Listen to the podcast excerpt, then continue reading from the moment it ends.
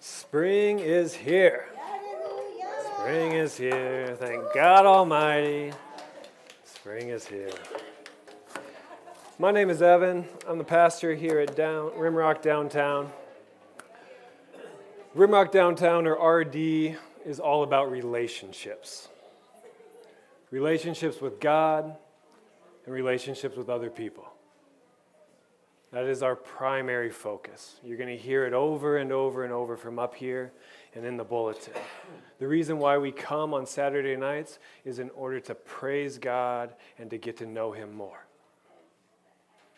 In the bulletin, you'll see other opportunities you have, like the retreat, which is the end of next month. The reason why we're having that retreat is so that way you can get to know God more. Tonight, we have community dinner. In two, three weeks, we'll have date night.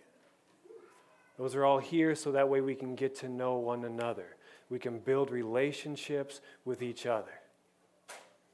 This coming Monday, we'll be down at the Cornerstone. We have an opportunity with Love Inc. once a month.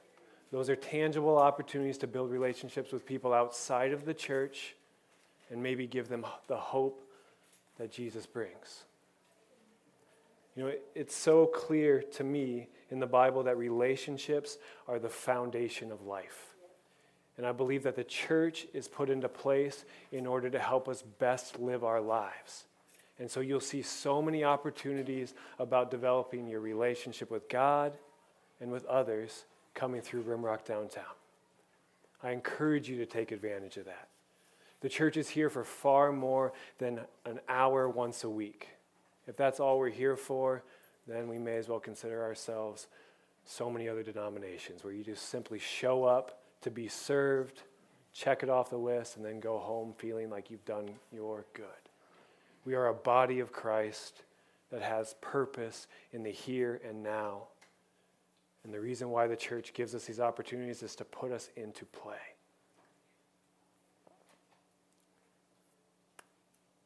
Before we kind of get rolling into the Sermon on the Mount, I want to take a moment to thank Michael. He's behind the soundboard.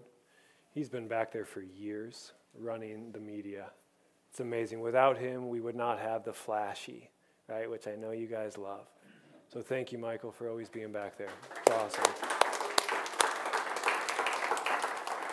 There's so many opportunities like that to, to be involved with this church. So let me know if you ever want to go deeper in your commitment to what we have here downtown. Okay, I need to pray. Please join me. God, I got nothing to offer right now. You know what's going on in my brain. I have nothing to bring to the table. But you are real and that you are present within me and within so many people within this room. And so I ask you to tangibly work, to bring the words through me into the people's brains that need to hear them. Open up our eyes, figuratively, our hearts, so that way we can get a little bit more of what we need from you. Thanks for being real. Amen. So, we live in a world of cause and effect. We can see it in every aspect of our life. So, my wife and I were down uh, in Denver this last week and we went to IKEA. Anybody been to IKEA? So the cause and effect on men is like utter despair when you walk in there. Just boredom, like hopelessness, like what the heck. But for women, it's just like intense excitement and this thrill, and I cannot believe, right? Cause and effect. As we were walking through the parking lot, my son and daughter collided. My son's hands were somewhere other than in front of his face, and he face planted. Cause and effect. Please pull that picture up. Brutal. Took him a few days, but then he was finally open to putting ice upon his lip. The cause and effect of ice caused the swelling to go down. You can take that picture down. That's brutal. You'll see him today. It's much better. Give you another example. Ross and Kayla, I wish they were here tonight, but they're not. So, nine months ago, they decided to have some horizontal refreshment. Apparently, that was a popular term back in the 1920s. I thought it was funny right? They got pregnant, and either either she has delivered a baby or she's in the process of delivering a baby right now. Right? Right now. I know. And when the baby comes out, right, the effect will be utter life changing, right? To have a baby. One thing always leads to another. Things very rarely, if ever, happen on their own. Cause and effect is a big is a part of the big pieces of our lives as well. Our relationships, our health, our emotions, our finances, our careers. At the root of it, these larger things, the major components of our life are directly connected to our belief systems and our priorities. From our belief systems and the way in which we prioritize things come our choices. The choices that we make have a direct effect on the tangible aspects of our lives. Things like relationships, health, emotion, finances, careers. Let me give you a couple examples. If you believe being healthy is an important part of living life well, then you will make working out one of your priorities. Out of this belief and choice of priority, you will give your time and money to the pursuit of health. From these choices, you will get healthier. Let's say that you think money is an important part of your life. Then you will elevate the pursuit of money and wealth to one of your priorities. From here, you will make decisions based on what will give you more money. These decisions, most likely, not guaranteed, will allow you to have what you want money. This domino effect applies to every part of our life. Even when the uncontrollable circumstances tear into our reality, in the midst of the hardship, choice still remains within our hands the choice of how to approach whatever we are surrounded by. We have been created with free will. A foundational part of God's design for our reality is that humanity is given control over their choices. We are not puppets, we are not robots. We have power to greatly influence our lives. Over the last eight weeks, we've looked at nine verses of the Sermon on the Mount, and we see this idea of cause and effect played out in these verses. In the opening verses, Jesus lists nine cause and effects to his disciples. The poor in spirit will have the kingdom of God. Those who mourn will be comforted. The meek will inherit the earth. Those who hunger and thirst for righteousness will be satisfied. Last week, we looked at those who are merciful will be shown mercy. Jesus' disciples, the people who have come to Jesus to listen to what he has said with the intention of applying it to their lives, when they fall into the categories that Jesus describes, they will experience tremendous benefit.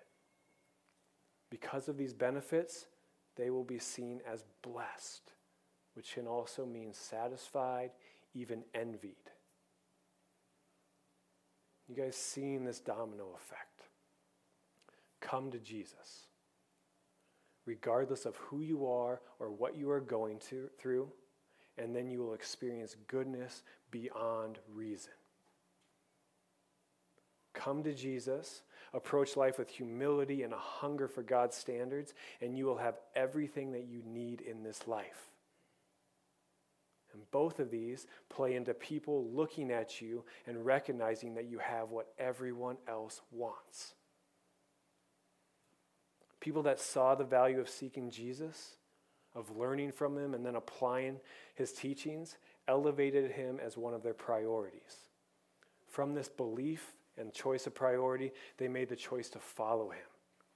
Because of this choice, they are given abundant insight into how to have the abundant life. So often, the cause and effect of our lives stems out of our belief and our choice of priority.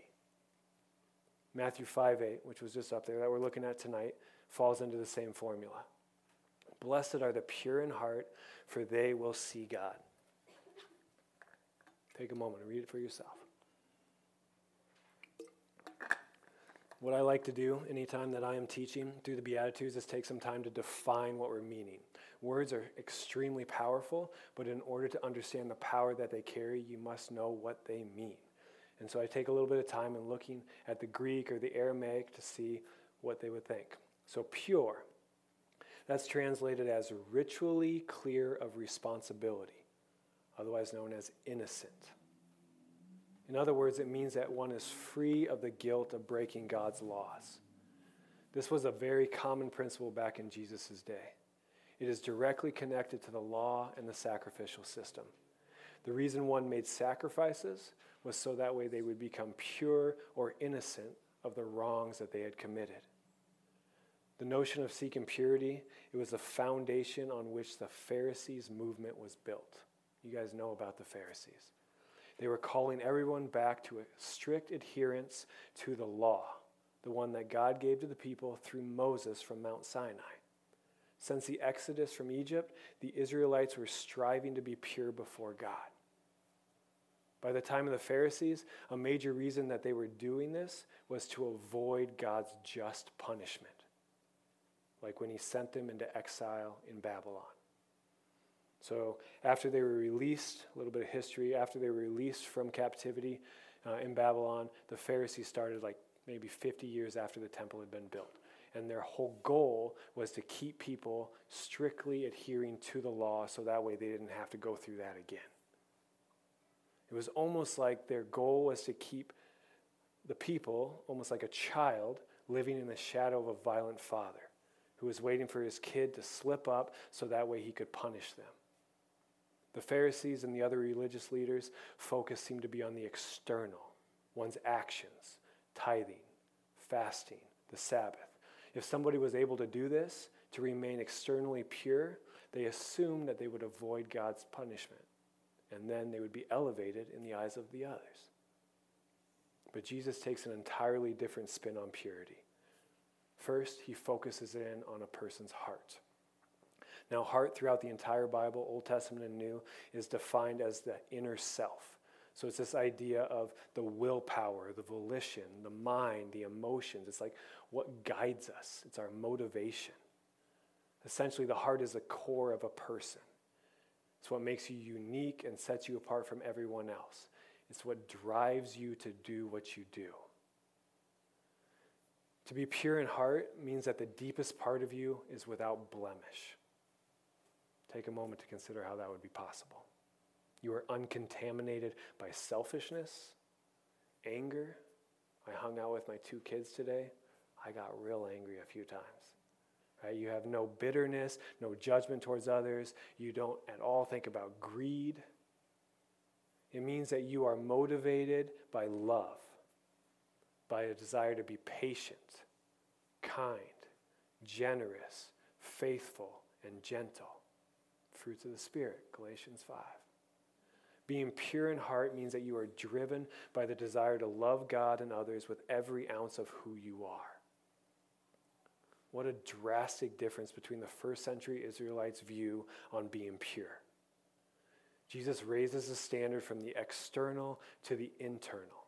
He shifts the focus off of living in a way that makes you appear like you are pure to one's in, innermost being being pure, which in the minds of his audience is impossible.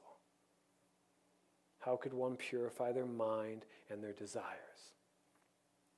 But his countercultural approach continues when he looks at the ramifications of a pure heart. One will see God.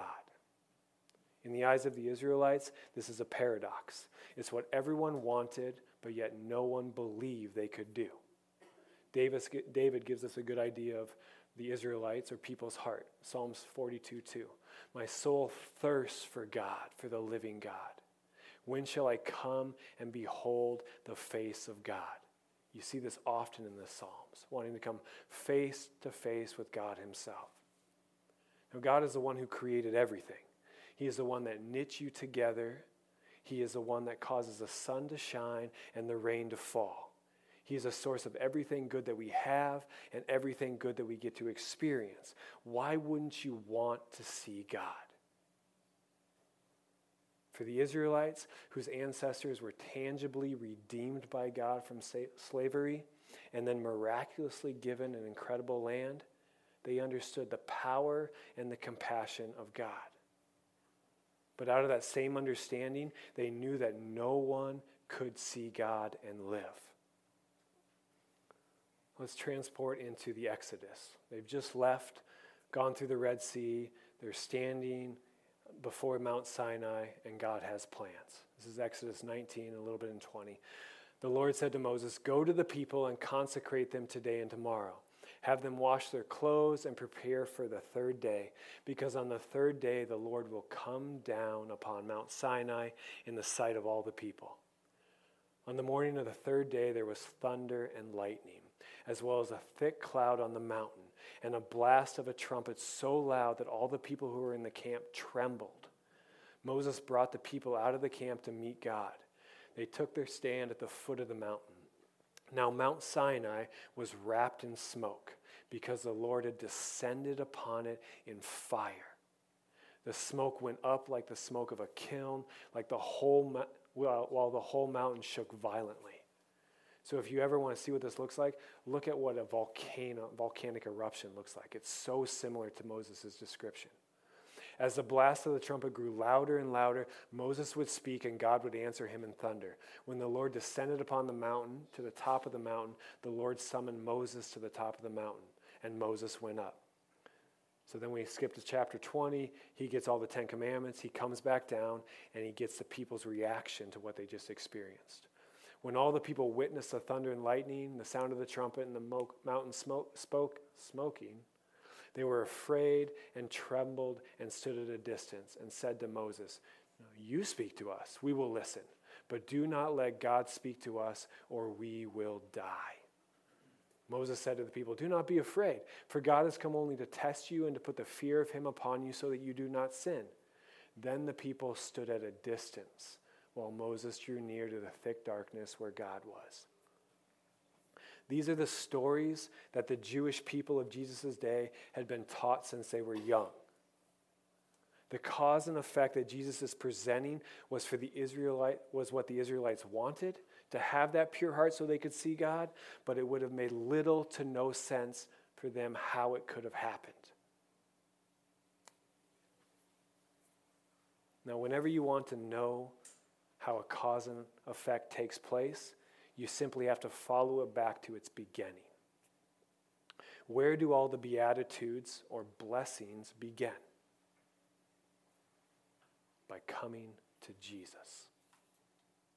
The people listening to Jesus' Sermon on the Mountain had no idea that God was about to bring a life altering, mind blowing change in the interaction between God and mankind.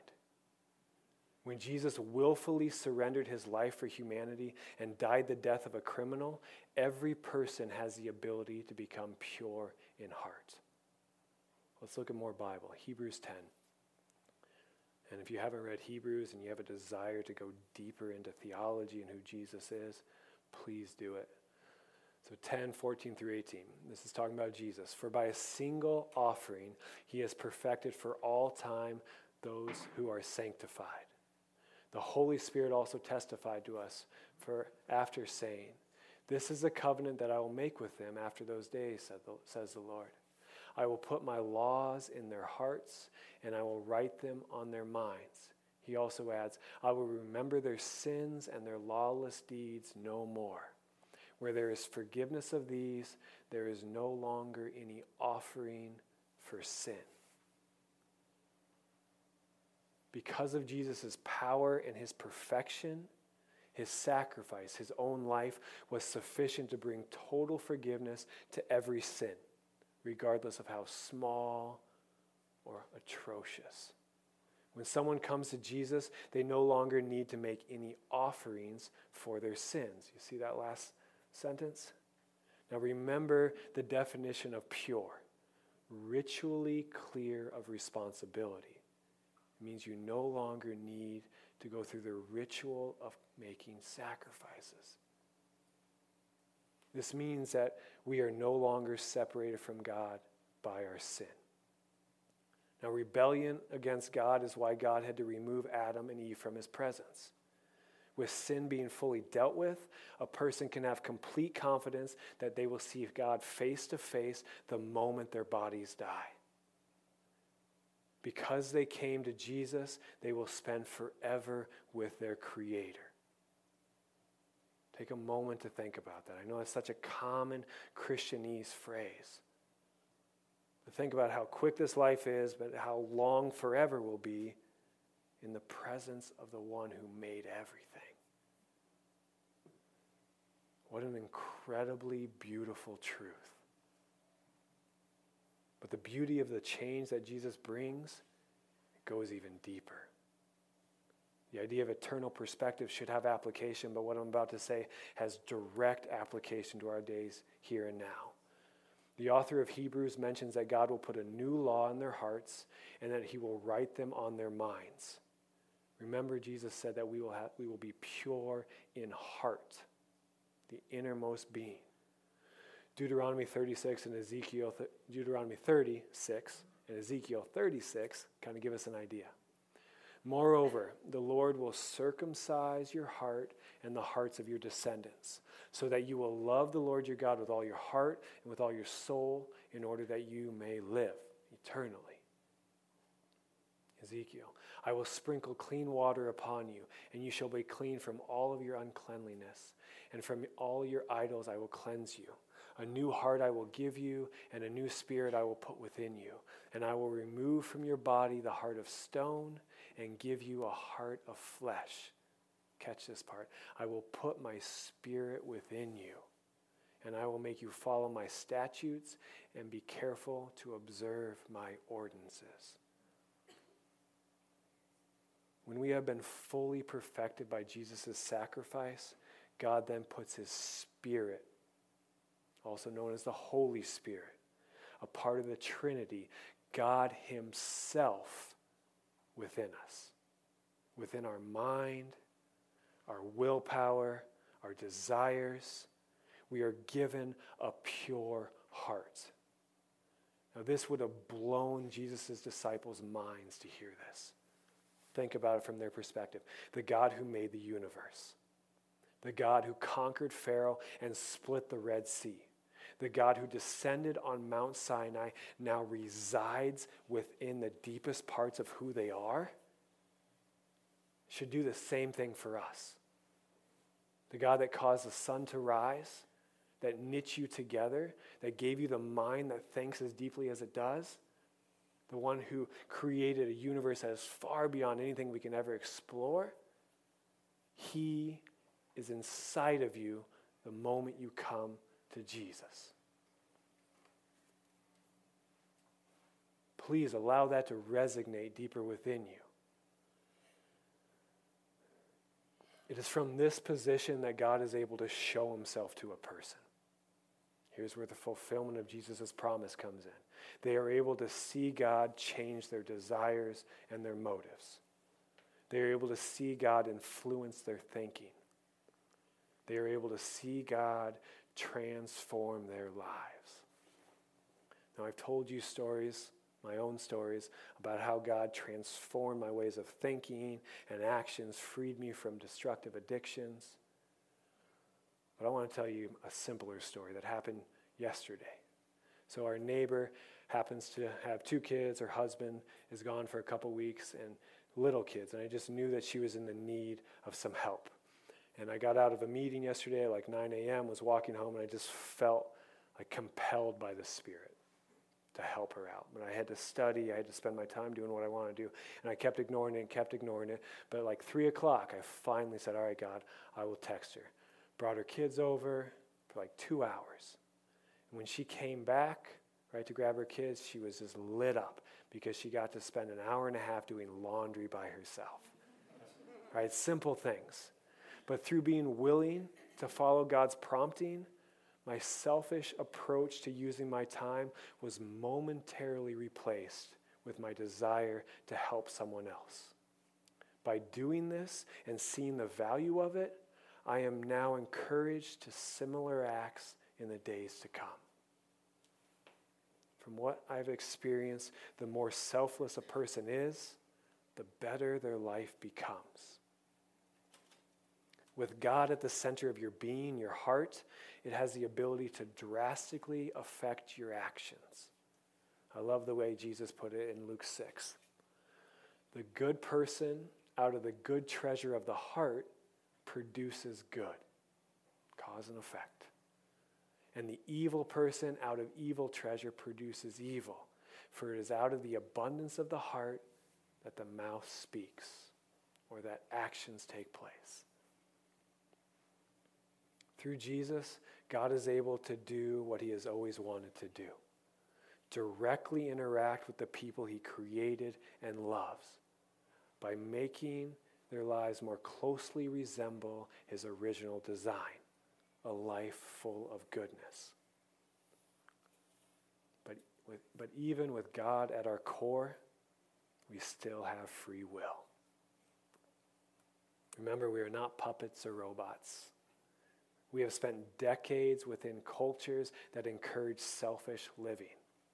Our minds have been programmed to operate through the filters of what seems best and what feels best for me. So when the Spirit prompts us to be loving, kind, patient, practice self control, a battle always occurs within our hearts. Do we listen to and obey the Spirit, or do we listen to and obey our own built in desires? The choice that we make has direct connections to our words and actions, which are what form our lives. In these moments of decision, it's like there are two different rows of dominoes facing opposite directions. The choice that we make starts a cause and effect. Following the Almighty Maker of everything's wisdom and direction will always lead towards life. It's what I've seen from my own life, it's what I read in the Bible, it's what I see from the world that surrounds me. Choosing to follow your own limited and skewed perspectives will lead to frustration, disappointment, and eventually loss. So, how do we win this battle? This is a sermon in of itself. Don't worry, we're wrapping it up. How do we choose God over self? Like I mentioned at the beginning, I believe that our choices almost always originate from our beliefs and our priorities. If you want to choose to follow God's leading, then you must believe what the Bible says that God is real, that He is sovereign or all powerful, and that He desires to bring you the best life possible. When you believe this, when you know this in the deepest parts of who you are, it will have a direct and tangible impact on your heart, which will guide your life. Now, in order to know these truths and to keep them at the forefront of our minds, God must be one of our priorities. Honestly, He should be our priority, singular. But I know the way I work, I'm sure you're the same way. It's hard to keep God at the top. So, if nothing else, He's got to be one of our priorities. By dedicating your mind and your mental energy to prayer, talking to Him, and studying His Word, the Bible, you will learn more of who He is and His desires for you by setting apart minutes or hours of your day to seek God and His desires of the precious time that you've been given, then you will be far more likely to sense or to hear Him and see Him work in your life and through you, the lives of others. You know, as we wrap it up, I want to pray together. And I want David in Psalms 25 to kind of be our prayer. God, make us to know your ways. Teach us your paths. Lead us in your truth and teach us. For you are our God of salvation. For you we wait all day long. God, you are real, and we want what you bring. Spirit, work within us to make our belief systems accurate, to make our view of you and your power and your goodness resonate through the deepest parts of who we are, through our hearts. God, give us the power to make you our priority.